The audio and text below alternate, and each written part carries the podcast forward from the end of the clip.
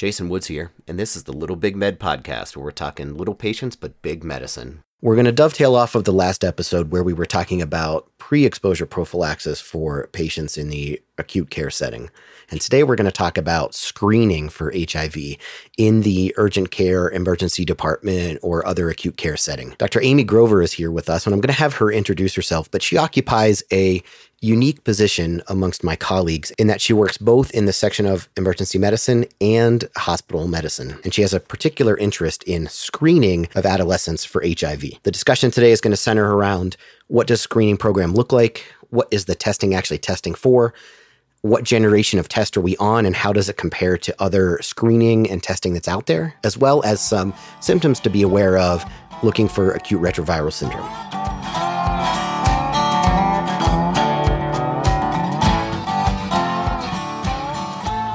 My name is Amy Grover, and I am a general pediatrician. And I work at Children's Hospital Colorado in the section of emergency medicine and hospital medicine. And I have a interest in HIV screening in the emergent setting. And Amy gave a fantastic presentation to our section a couple months ago, and I realized that I knew almost nothing from her entire presentation. And then if I knew very little of it, some of the audience probably did. And so we're going to talk about HIV screening and a little bit of an overview of the burden of HIV disease, and then sort of what the screening tests look like and what a what a regimen of screening might be for places out there that don't have it. So, Amy, can you maybe give us an idea? Do we have any recent statistics on how often is HIV happening in our patient population and, and who's getting it and what kind of risk factors are we are we caring about? So the most recent data that we have from the CDC is from 2016. And when they look at adolescents, they're looking at age 13 to 19. The overall rate of HIV in adolescents in the United States was about 18 per 100,000. But there's really wide regional variability. So some states have one case per 100,000. And then on the other end, DC has 104 cases per 100,000. I remember hearing at some point that one of the issues with adolescents with HIV is that they're rate of unknown diagnoses, so people that are HIV positive but aren't aware of it, is, is relatively high in that age range. Is that true? So, the most recent data from the CDC from that same year is that adolescents have the highest rates of undiagnosed infections, and the most statistics put it at just over 50%. So, so half to more than half of adolescents who are living with HIV don't actually know that they carry this diagnosis. So, then, then why do we care about screening? Like, we're, we're the ER. If they're not there for an HIV related problem. Why do I care? So I think there are lots of reasons why you should care. So one of the things that we know is that anyone working in an emergency department knows that many teenagers use the emergency department as their medical home. And also that those teens that are using the emergency department for their primary source of care are also teens who are generally engaging in higher risk behaviors. We know that there is some data from the AAP that that PCPs are also not great at screening for HIV, so we can't just say, "Oh, this is something that belongs to the PCPs." These patients are coming in to see us, and so we have have a certain responsibility to them. In terms of diagnosing HIV sooner rather than later, the landscape has really changed in terms of HIV therapy and and life expectancy so that early diagnosis we know reduces HIV related morbidity and mortality and also progression to AIDS. There's also some some information that the majority of the new diagnoses of HIV in terms of transmission are coming from people who are unaware of their HIV status and are engaging in the high risk behaviors that generally cause them to contract HIV in the first place.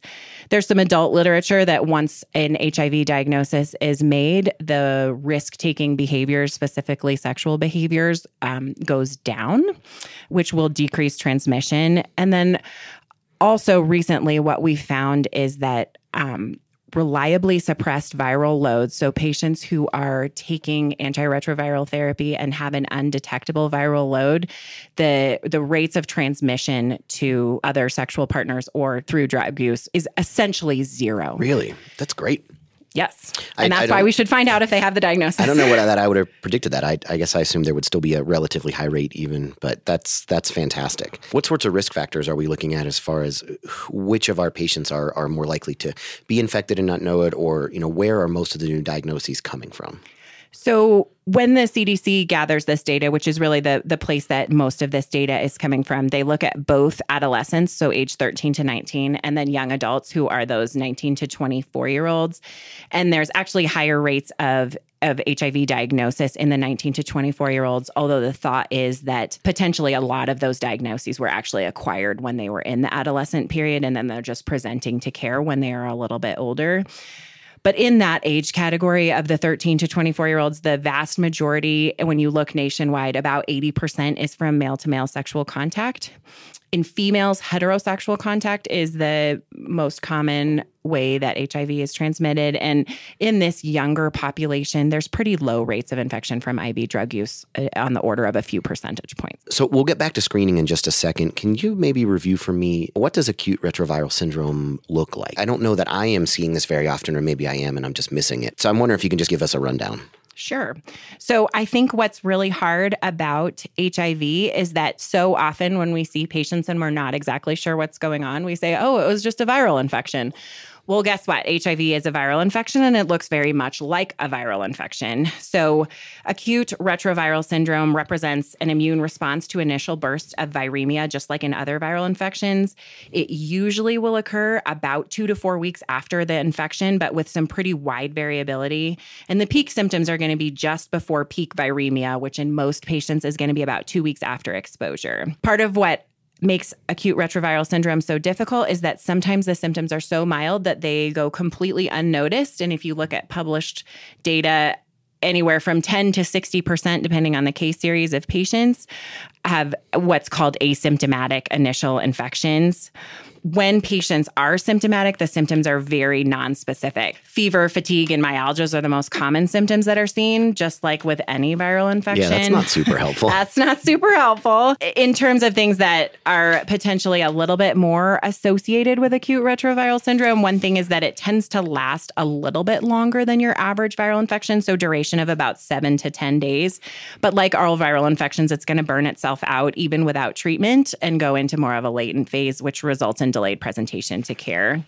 Other things that are often seen diarrhea, as well as nausea, vomiting, and weight loss acute retroviral syndrome can be associated with a rash that's a fairly non-specific rash. It's like a five to 10 millimeter round or oval maculopapular rash that tends to affect the face, neck, and upper thorax and usually develops about two to three days after fever onset. One interesting point is that acute retroviral syndrome rash can involve the palms and soles. So it's something that we should potentially add to our mental differential of patients presenting with a palm and sole rash. So, so that differential for kids now is basically just hand, foot, and mouth mouth, syphilis, HIV. Is that it? no. You didn't ask me that beforehand. Those are oh. the things that I think of yeah, off the top of my head. I, I, that's that's usually it. Like every time I see a kid with palm rash, it's almost always hand, foot, and mouth. It is almost then, always pa- hand, foot, and mouth. Although I would say hand, foot, and mouth is fairly rare in the patient yeah. population that we're considering for yeah. HIV. When the parents ask me what else it could be internally, I'm like, well, syphilis. syphilis. But I'm not going to tell you that. True, very true. Just one editorial note because we forgot to bring it up when we were joking there. Another thing that causes rash on the palms and soles is Kawasaki disease, which often is at the forefront of your mind anyway for any pediatric patient with fever, but I think we sometimes don't think about it as they get a little bit older, and it's still possible. Lymphadenopathy is another prominent feature mm-hmm. that tends to be kind of the upper half of the body, so cervical, axillary, and occipital. One of the things that's hardest to differentiate in this patient population is acute retroviral syndrome versus EBV or mono infection. You can see a positive monospot and atypical lymphocytes in acute retroviral syndrome. So that's really scary information. And I think lots of times we see the positive monospot and the in the atypical lymphocytes, and you think, boom, I'm done.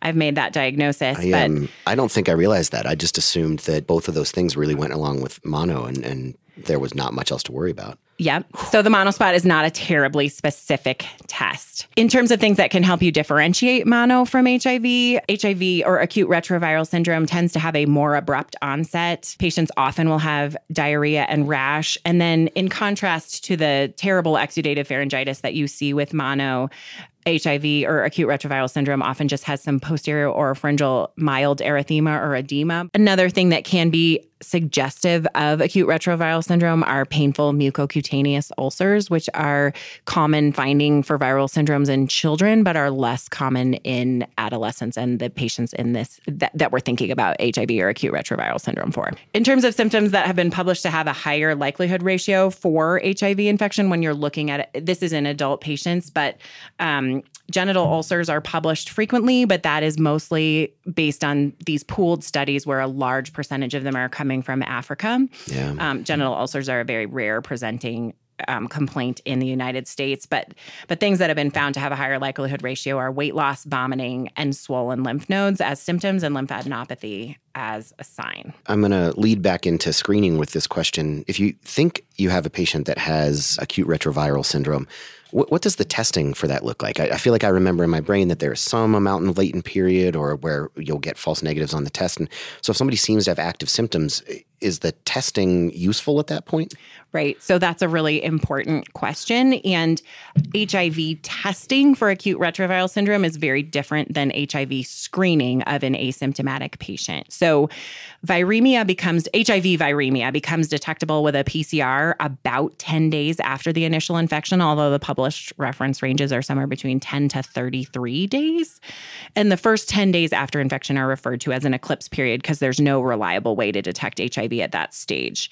But if you are concerned about acute retroviral syndrome, the test that you should send is an HIV RNA PCR, and you should also be discussing it with your infectious disease colleagues. The tests that we use for screening are a little bit less sensitive and specific, and there's a little bit more of a lag time. So, fourth generation HIV tests can detect HIV infection as early as 15 days, but sometimes more in the in the one month range. Okay. And those fourth generation tests that we're talking about, what are they actually testing for? The fourth generation test has three steps to it. So the first step is a screening immunoassay that will turn positive if either the HIV 1P24 antigen or an HIV antigen is positive. One clarification here because I did not catch it when we were recording. What that statement should say is that the first step will turn positive if either the P24 antigen or an HIV antibody is positive. We said antigen twice there. So if any of those are positive, that screening step is positive.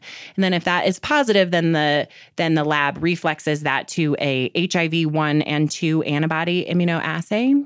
So if both of those the first step and the second step are both positive, then that patient is considered to have HIV and the testing is done. If the first step is positive and the antibody test is negative, that's considered an indeterminate result. And then that will go on to an HIV RNA PCR to help you differentiate between very early infection where they the virus is detectable but don't don't have a detectable antibody response yet versus a false positive initial screen. And my understanding is that false positive initial screens are incredibly rare. And now these these fourth generation tests are not the equivalent of a rapid point of care test. Do those exist for HIV? So rapid point of care tests do exist for HIV. Most rapid screening tests are antibody based and don't and detect infection until antibody response appears again 3 weeks to 3 months. And most rapid tests are less sensitive and specific overall than the fourth generation test is.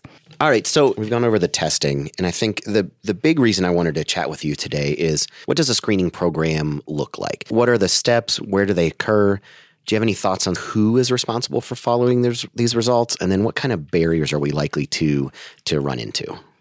So I think those are all really great questions. The the way that I actually got interested in this work was I was preparing a lecture on sexually transmitted infections for our acute care education day and I was including HIV as a sexually transmitted infection and I came across the fact that the CDC actually currently recommends that all patients age 13 to 64 presenting to any healthcare facility for any concern should be screened for HIV if they have not been screened within the last year. Wow. The recommendations are well, so I, let me clarify at least once per lifetime, yearly with ongoing risk factors. And then for very high risk patients, like patients who are known to be males who are sexually active with other males, it can be even as frequent as every three to six months. And so that got me thinking about the fact that I had almost never sent an HIV test from the emergency department before and and what did I need to do to make that be a possibility and bring our our institution more in line with what the CDC screening guidelines are. So in the past HIV screening recommendations were really more based on risk-based assessments which assume that you're actually asking patients all of these very personal questions which we there are many studies suggesting that we are not as good at that as we should be. And then also that people are answering them truthfully. And if you look at, there's been recent media coverage not from a professional standpoint, but just in my web browsers about how rates of HIV screening are going down in adolescents and young adults. And, and the reason that is thought is because teens just don't perceive themselves to be at risk for HIV. And so risk based assessments sometimes are going to falsely mislead you for what it's worth, just to balance out the CDC screen li- screening guidelines a little bit, the AAP has also weighed in on this, um, and their current recommendations are for all sexually active adolescents, they should be screened. For all adolescents, at least once by age 16 to 18 in high prevalence communities. So their their recommendations are a little a little less universal. I think there are a lot of barriers to doing this in the emergency department setting. This has also been published on and I think these things all make sense. I think any of us who works in an emergency department setting could come up with these just off the top of our heads. So, a sense that HIV is not a problem for our patients, being unfamiliar with actually what the screening guidelines are, as I was until I sat down to write this lecture and kind of learned more about it. Concerns about cost, concerns about this diagnosis really falling outside of the routine ED scope of practice. Obviously, in the ED, we're always really worried about timing, and this is time consuming. It's a somewhat uncomfortable diagnosis, and, it, and it's a conversation that requires you to ask a lot of uncomfortable questions. Concerns about privacy, and then concerns about follow up and delayed results and how are you going to have these patients and that that I think is what I was taught as a resident was just we don't have any way of following these yeah, tests who owns up that and test? who owns that test and so and so we it's just not appropriate to send it from the ED is is kind of what what I learned. I'm going to assume that you you disagree with that assessment right now. I do. I think it's a little bit tricky you need to have some process in place in order to follow up these tests. So, this is where different institutions have made different decisions in terms of rapid versus the fourth generation screening test is not an immediately available test. So, in our institution, the initial screening step from our main lab takes an hour, the confirmatory step takes another two to three hours. So, that's not ridiculous for a patient that's in that facility. But for those of us who work at the satellite facilities and that lab test has to be couriered over, or for patients with an indeterminate initial result who then need to go on to PCR based testing, which can take a day to a few days. Right. These tests are kind of hanging out out there. And I think that's part of the reason why a lot of institutions that have, have instituted universal screening are using the rapid screening tests.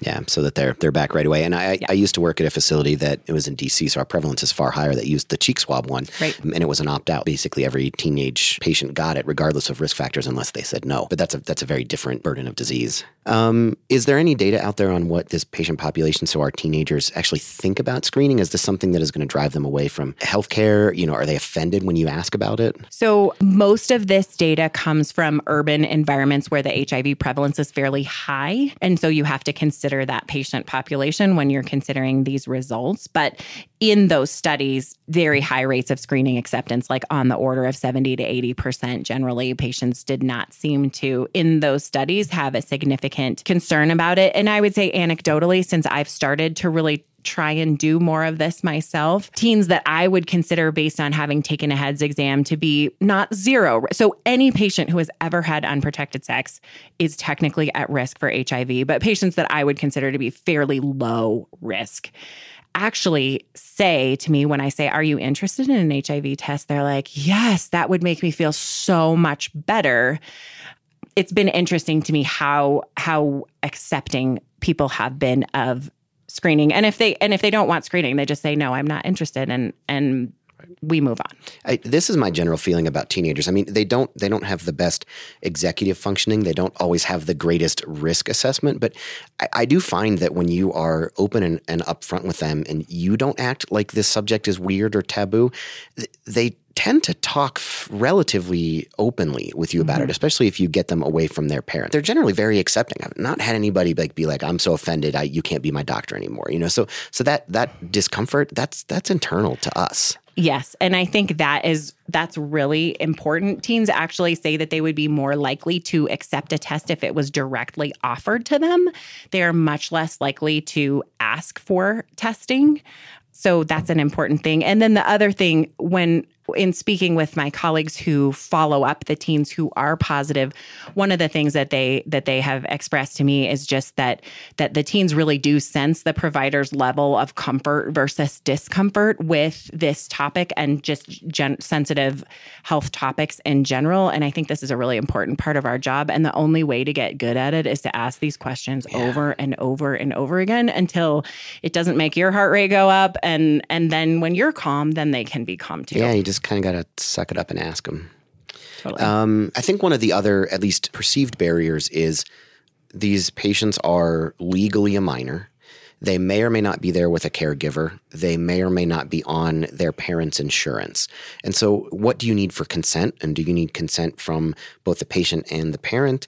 Is it verbal? Is it written? And then, what does this look like from a privacy standpoint? So I think for me in in my context this is the part that's hardest for me to to figure out. So in talking to people in other environments practicing in different cities they have said things like I have never had a parent get upset with me when I asked asked them to leave so I could talk to their teen. I I have not encountered intense concerns about confidentiality where in the setting in which I work, which is a suburban satellite facility, um, that that's foremost in a lot of people's minds. So in terms of consent, the consent for the test, I, I remember the days when when you needed a written consent form to send an HIV test, but that is not true anymore. You only need verbal consent. However, the recommendations are that you are providing the teenager with some kind of pre and post test counseling regarding what you're testing for, why you're testing for it, how are you going to communicate the results to them, what does a positive result result mean? So just kind of like any other test that we do, informed consent. And that can be verbal or written or both, but it, but verbal is completely fine. Their consent that they sign for treatment out in the in the registration room before they even get seen covers HIV testing. The recommendations from the CDC actually are for um, opt out screening as opposed to opt in screening. So, opt in screening means that you have to kind of choose to be screened rather than the language of opt out screening is I am going to screen you for HIV unless you decline. Research would show that patients are more likely to be screened with a more of an opt out approach as opposed to an opt in. So, an opt in question would be Do you want to be screened for HIV? In terms of showing up on insurance. So all insurances do cover HIV screening. It will show up if you have an insurance plan that gives detailed itemized bills. You get those letters to your house that say this is not a bill and it summarizes your care. Pregnancy tests and gonorrhea and chlamydia tests already show up on those itemized bills and this is this is definitely an, a confidentiality issue. And so it's something that I've started addressing with teenagers prior to screening them. When you're adopting more of a universal screening approach, this is a little bit easier than when the parent complains, then you can just say this is this is just our universal practice. This is what the CDC recommends rather than I chose to screen your teen based on secret things that they told me that I can't tell you. And that's going to end the discussion for this episode. The discussion surrounding privacy and confidentiality in terms of adolescence when you're dealing with sexual or reproductive health or anything related to that could go on much longer. I'm going to avoid diving deeper into that before we wrap up the program because there are extensive discussions on it in the immediate prior episode to this one where I discuss HIV PrEP, as well as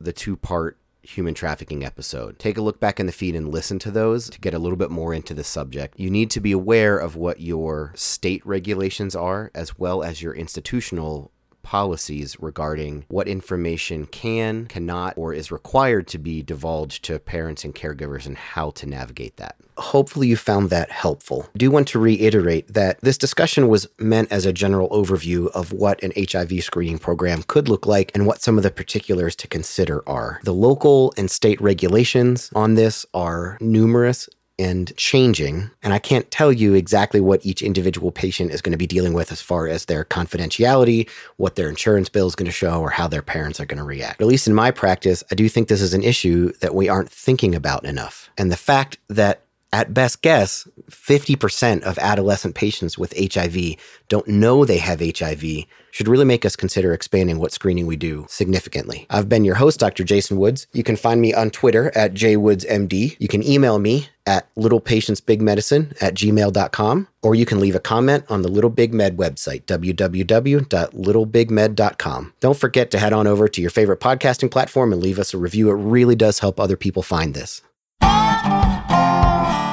This podcast is recorded in the studios of the Digital Scholarship Accelerator at the University of Colorado School of Medicine.